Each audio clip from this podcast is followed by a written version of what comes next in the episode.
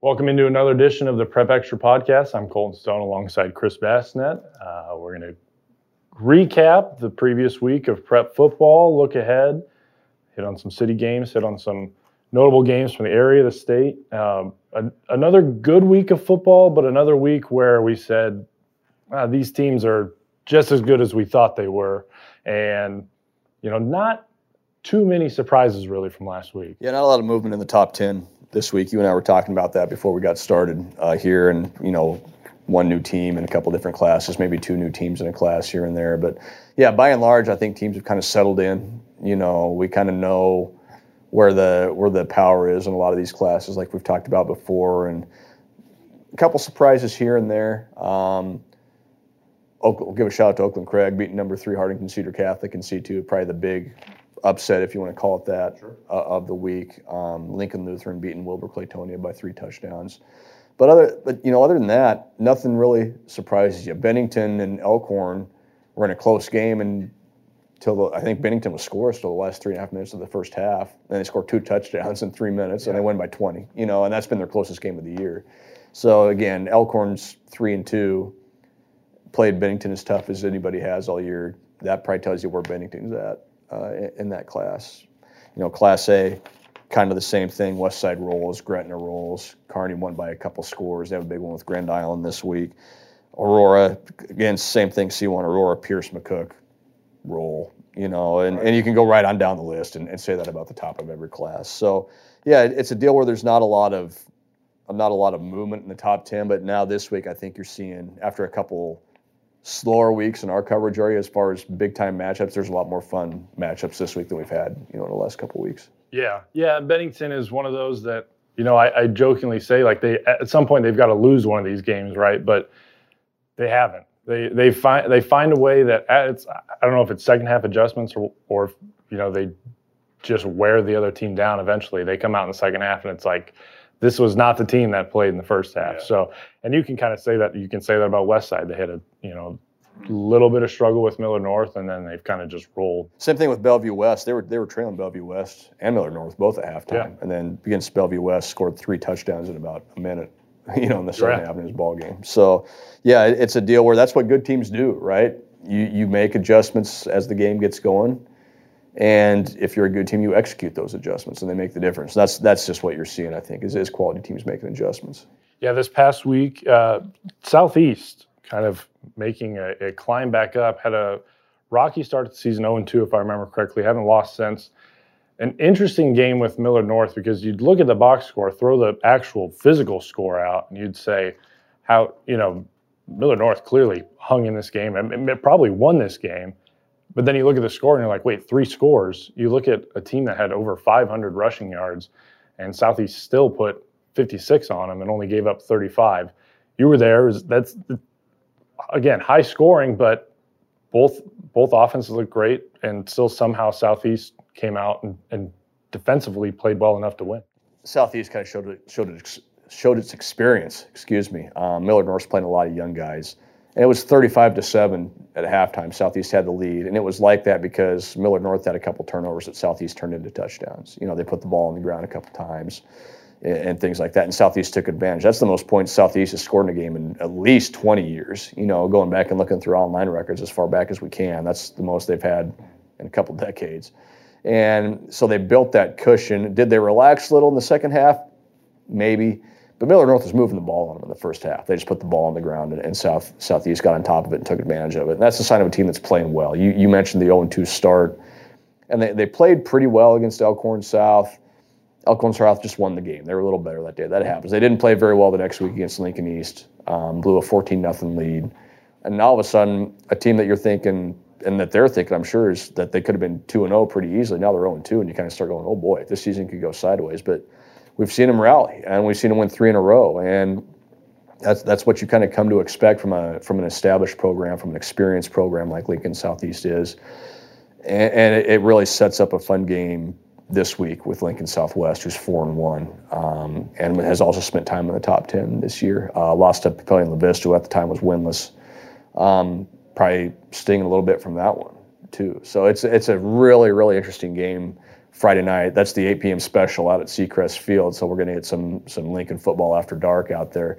But yeah, two two interesting teams, two interesting stories, and, and a big game as far as you know bragging rights in, in the city. Yeah, bounce back win last week uh, for Lincoln High. A couple bounce back wins actually. Lincoln Lutheran again also had kind of a rocky start to the season. Big win against Wilber Clatonia, like you said.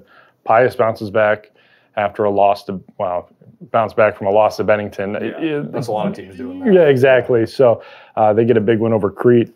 Uh, anything from from last week from those teams that maybe you know have have been a little shaky, but that have kind of maybe found some footing now that we're midway through the season? Anything that kind of jumps out to you with those teams? Well, I think I think you kind of touched on it. Lincoln Lutheran, kind of the same boat as Southeast. They started 0 2, and, and you talked to them before the season. They had really high expectations. They had a big senior group back, really great athlete at quarterback and Garrett Hofs, and, and all of a sudden they're 0 2. And, and at the time, we didn't know how good Wahoo Neumann was. They've turned out to be pretty good. So you lose the first week the, the, the sword game to Lincoln Christian by a touchdown. That's a tough way to start. Yeah. And, and again, it's a season that could have gone sideways, but they've rallied. They, they scored in the last 20 seconds to beat Aquinas in week three.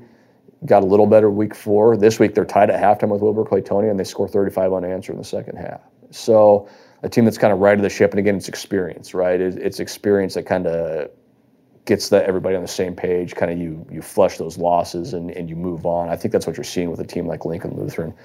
Pius, the schedule has just been such a bear for them. Scottsbluff in that game at halftime, Bennington in that game at halftime. You know, and, and you look at the record and, and you go, well, the record isn't great. They've been in those games, uh, at least for a half. And the question, as we've talked about before, is can they sustain that for four quarters? They're able to do it a little bit more against Crete, who, who isn't quite at the level that you know a Bennington or a Scottsbluff is.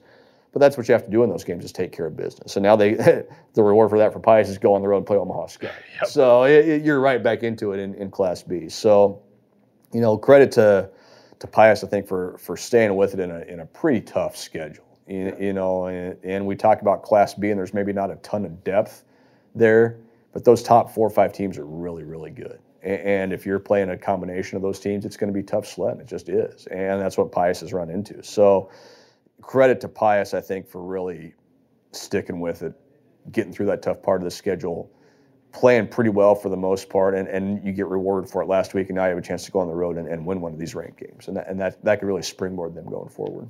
Yeah, sticking in Class B, uh, you were at the York Waverly game. Waverly wins 35 7 you know, I, I, extensively covered Waverly back in 2020, and this team is very similar to that team where, you know, they may not, they'll score a lot of points, but not because they dazzle you on offense. It's because their defense suffocates you that they just get the ball. Yeah. They have the ball more than you have the ball. Yeah.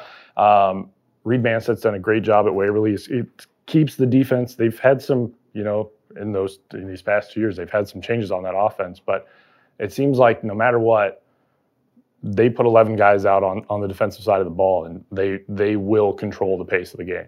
It was it's it's funny you mentioned that because I asked Manstedt after the game. I said, "Who are some of the guys that lead you on that defense?" And he proceeded to list 12 guys. And, and you may not know this, but you only have 11 guys on the field at a time uh, when you play football at the Class B level. So and he talked about that. They only had two or three guys returning from that defense, but they really they love their linebackers. Their linebackers were so impressive. They just flowed to the ball. And I there was more than one time Friday night where there was maybe a little bit of a crease for a York ball carrier, and all of a sudden he gets cut down by a linebacker flying in there. I don't know how many times that happens, and it's it's not like York isn't well coached. Glenn Snodgrass has won state titles at eight man. He's won state titles in eleven man. He won a state title at York they want to run the ball at you, and, and York couldn't do it. They couldn't run the ball at Waverly despite being, despite having a pretty good size advantage up front. They just could not solve those linebackers at the second level. Now you've got to throw the ball, and you don't want to be doing that against a Waverly defense and, and falling behind. And that was the other quote that kind of struck me when when Reed Manstedt said, "You know, it's a seven nothing game at halftime. Waverly's got the lead." And they get a three and out punt, go down score 14 nothing. At that point, you're going, oh boy, I don't, I don't know if York's going to get back in this. And that's basically what Reed Manstedt said. You know, he thought he said we thought if we get it to two scores, we'd feel pretty good. And, and you just don't hear that a lot uh, in this day and age, where you see so many shootouts. You see 56-35 or, or whatever it may be.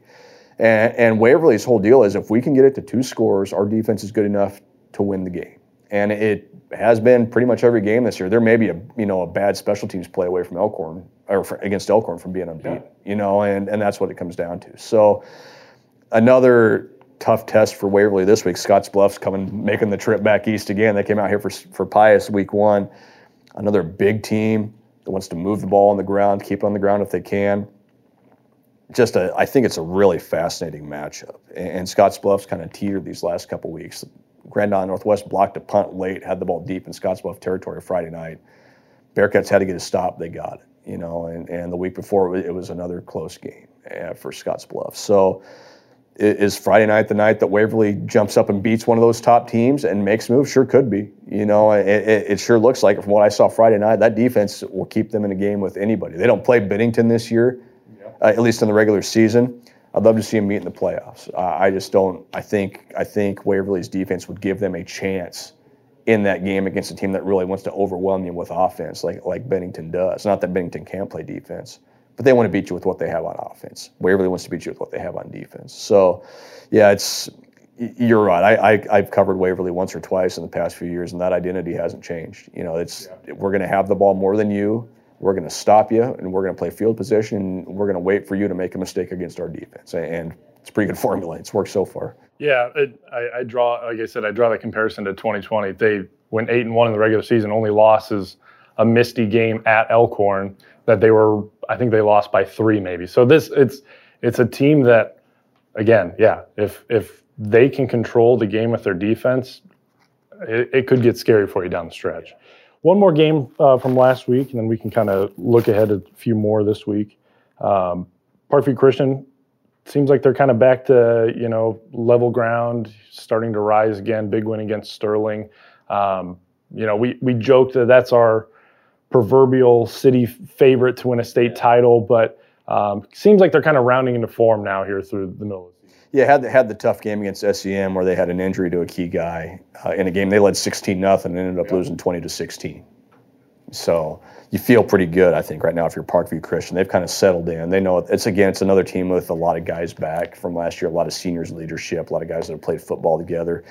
They get Pawnee City this week, number eight in six man. And, and six man's so funny because, you know, you might lose a game 60 to 30 and you may not have played that bad. You know, it's, it's just the way the game goes sometimes. And we know what the top, we talk about this all the time, the, the, the top of the class. And Potter Dix is averaging almost 80 points a game, which is ridiculous, you know, and they're, they're the pretty clear favorite.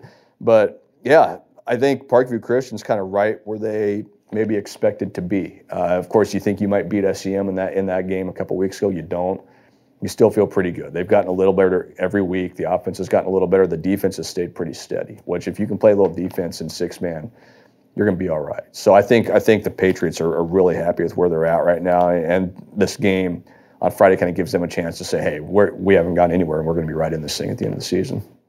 Yeah. Moving on to this week, uh, again, it seems like we're just flying through the season at, at, this point. Week six already. We've touched on a few of them. Pius, Skutt can Pius maybe, you know, control in the first half and maybe carry that in the second half? I don't know. Yeah, this this Skutt team isn't like the vintage Skutt teams, True. you know, and, and that's maybe the thing that where where that can help Pius, because like we said, they've been in the game with Scottsbluff, they've been in the game with Bennington into halftime. It's the second half where these teams have kind of pulled away.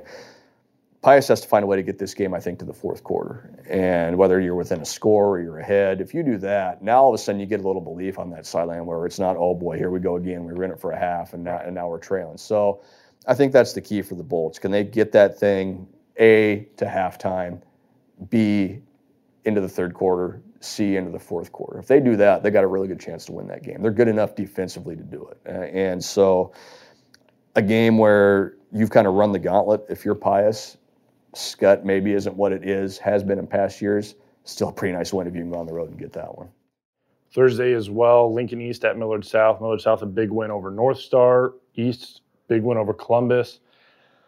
I'm not really sure what to expect from this game, uh, but it's in, it's intriguing in the sense of I know what these two teams have been before. What are they now? Yeah. And it kind of is a measuring stick for both programs of, of where they're at this season. Yeah, and it's of course, the star power in this game. We all know Malachi Coleman for Lincoln East, who's really started to come on the past couple weeks and, and play some really good football. They've got the quarterback situation settled with Jeter Worley using his arm and his legs to move that offense. So the, I think you feel pretty good there.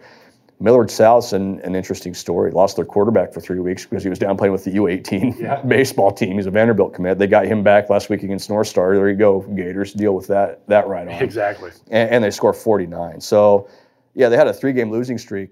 They also had it with maybe without their best player. Uh, certainly one of their most important players at, at quarterback. So you've got those guys back. The star power is going to be there. For for East, it's going to be can the defense keep them in it? I don't know that East can win a shootout uh, in this game. I don't know if they have enough offensively to stay with Millard South. And, and it's kind of like every time a, a, Lincoln school goes into the Metro, can can they match up athletically? Can they get the game into the second half? You know, and, and can you limit the mistakes? We saw Southwest go into the Metro and, and lose to Papillion La Vista a couple weeks ago by a couple touchdowns because they couldn't get their offense going. Right. This is the other way around. Can, I think there's going to be plenty of offense both ways in this one. It's can can East limit the mistakes, limit Millard South's opportunities, and give themselves a chance to, to again get that game into the second half and have a chance. Yeah, and then of course the game we're talking about in the city, southeast, southwest. Boy, this is this this is setting up to be a good one. Yeah. Um, what what are a couple of keys uh, for for uh, truthfully either team to win this game? I, I think they're pretty evenly matched to an extent, but they're has to be one winner at the end of the day, and there has to there has to be something that gives on one side. Yeah, I, I, think you know I have Southeast number ten this week. It very easily could have been Southwest. I think you can kind of pick whichever one you want, and it, it, it's fine. Southeast is playing really good football right now, three in a row. Uh, they've won after the 0-2 start. Southwest is four and one, had the tough loss last week, rebounded this week, and I think it's a game where the, the battle up front is, is going to decide it, you know, and, and that was a deal where Southwest had to replace all five of their offensive linemen. They had to replace two of their three defensive linemen from last year. Those guys, for the most part, have done a pretty good job. Now, on the other side of that, Southeast has a lot of experience back. Obviously, Gunnar Gottula is the guy everybody knows on that offensive line, but they've really settled into a nice rhythm with their running game. That was something Ryan Gottula talked about after their game the other night. They, have really kind of found something there. Um, with with a couple different guys running the ball. Max Buettenback, his younger brother Cash, have kind of kind of taken over those running back duties, and then they're getting enough in the I shouldn't say enough. They're getting a lot out of the passing game from Owen Baxter, who's just been really efficient. I think he was six for seven um, or seven for eight against Millard North the other night. So they can they can move the chains on you. They're not going to necessarily hit you with an 80 yard touchdown, but they can move the chains and they can get it in 15, 20 yard chunks if if they need to. So this could be a big play type game. You know, Southwest has a three-year starter at quarterback and Colin Fritton. Really great experience on the outside at receiver. They're great at running back. Um, they they've got the skill guys to I think make this a really interesting game, and, and I'm sure they're putting on the film from that Millard North Southeast game and going, well, if Millard North can do that, you know, what are we going to do? Yeah. You know, they, they that's that's a team that that moved the ball with with sophomores and juniors, and we're going to put seniors out there. So uh, it's I, I I go back and forth on this one. I don't know where it goes. I, I, think you maybe lean slightly to southeast side just because of that experience up front. They've maybe got just a little bit more there, but again, I think it's two evenly matched teams. It's the eight o'clock game at Seacrest, you're going to have all day to get amped up for it. I think it should be two good fan bases up there. It should be a fun atmosphere on a Friday. It's not the Thursday night game, you know, yeah. where it's kind of yeah, we kind of want to be there, but not really. Yeah. And there's still school tomorrow. No, this is a Friday night, eight o'clock bragging rights in the city type game. Probably, probably the game of the year in the city, um, at least in the regular season. So I think it's going to be a lot of fun. I, I think you can flip a coin and then probably not go wrong either way with who you wanted in that one. Yeah, we'll we'll hold off on our, our score predictions or winning predictions. I do really think this game could go either way. Yeah. There are a few more big games, uh, especially in Class A, uh, one in Class B, Bennington Blair. That may be Bennington's last real test. It's a road yeah. test. But you look at Class A, You've got Bell West at Gretna, number five at number two, and you've got Grand Island at Kearney.